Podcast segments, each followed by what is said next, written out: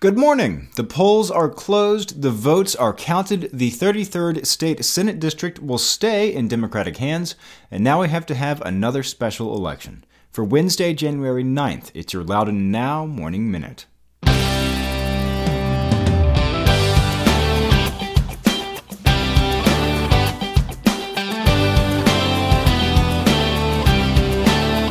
Did you know that Loudoun County has some of the lowest charitable giving rates in Virginia? It's true.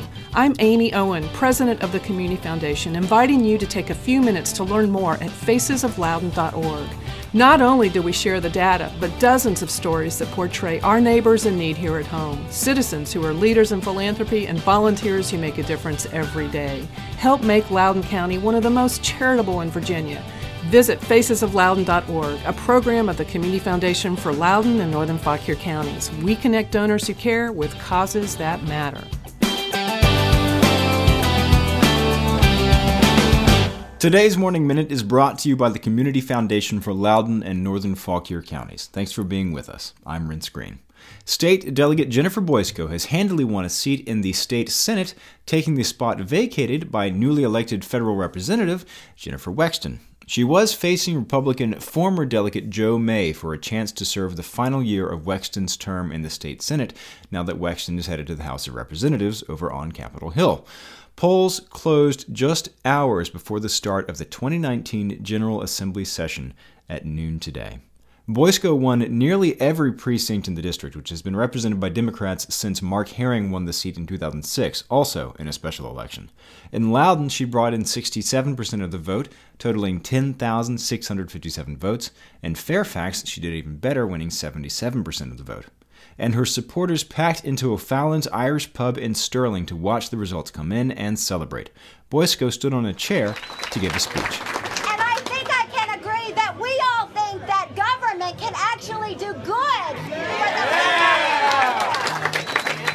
She starts work at her new job in the General Assembly, as I mentioned, at noon today. She said that legislature will have the chance to pass the Equal Rights Amendment, redraw Virginia's electoral districts, and expand funding for education, transportation, and health care. She will, however, be going into the job as a freshman senator in the minority party. She said listening, learning, and finding common ground will be the most important thing.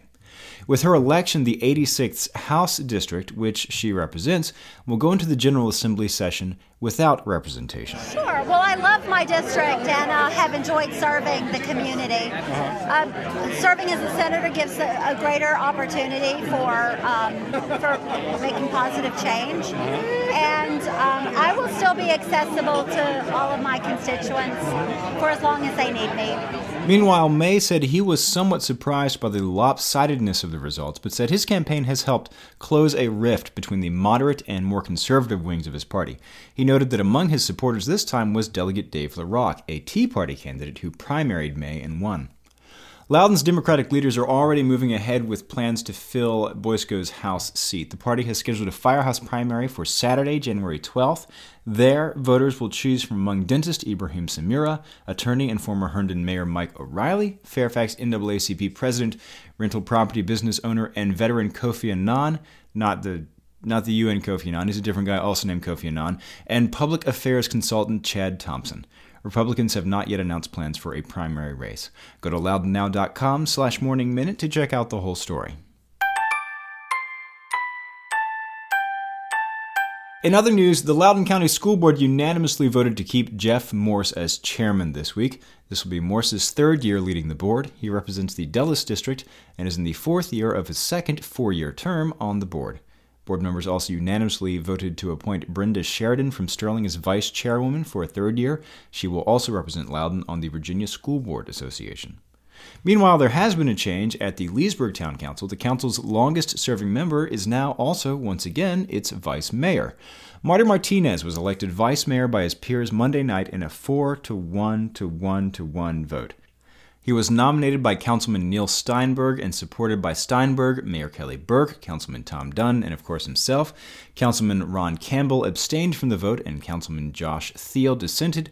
Councilwoman Suzanne Fox, who was the town's vice mayor for the past two years, was absent for the vote. If the mayor is absent, Martinez will run the meetings.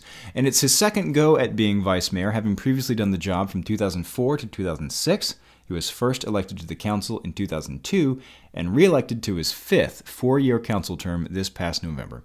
Assuming he serves out the full term, at the end of it, he will have been on the council for 20 years.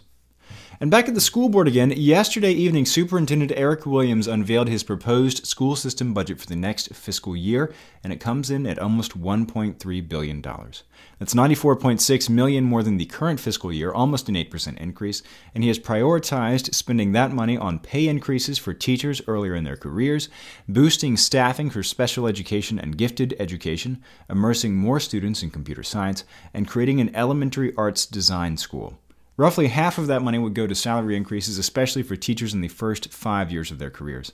About 17.8 million goes to cover the costs of opening two new schools in the fall: Waxpool Elementary School and Independence High School.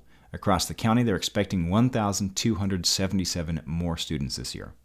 The superintendent told the school board that his budget will require $76.3 million more in county dollars and another 21.8 million in state funding next fiscal year, but he sounded hopeful they may get it. He said his funding request fits in the guidance the county gave the school system before they wrote this draft of the budget.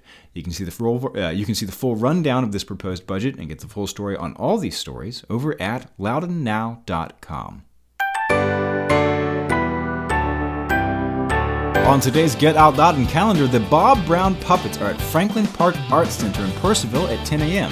It's not really your thing. Rocket Frog Brewery in Sterling is hosting Trivia Night tonight with Drink and Think at 7 p.m. Get the details on these events and check out the rest of the events calendar at getoutloudoun.com. And if you like the Morning Minute, tell nobody. This will be our little secret. And subscribe wherever you get your podcasts, and it'll be waiting for you there every morning. Okay, have a great day.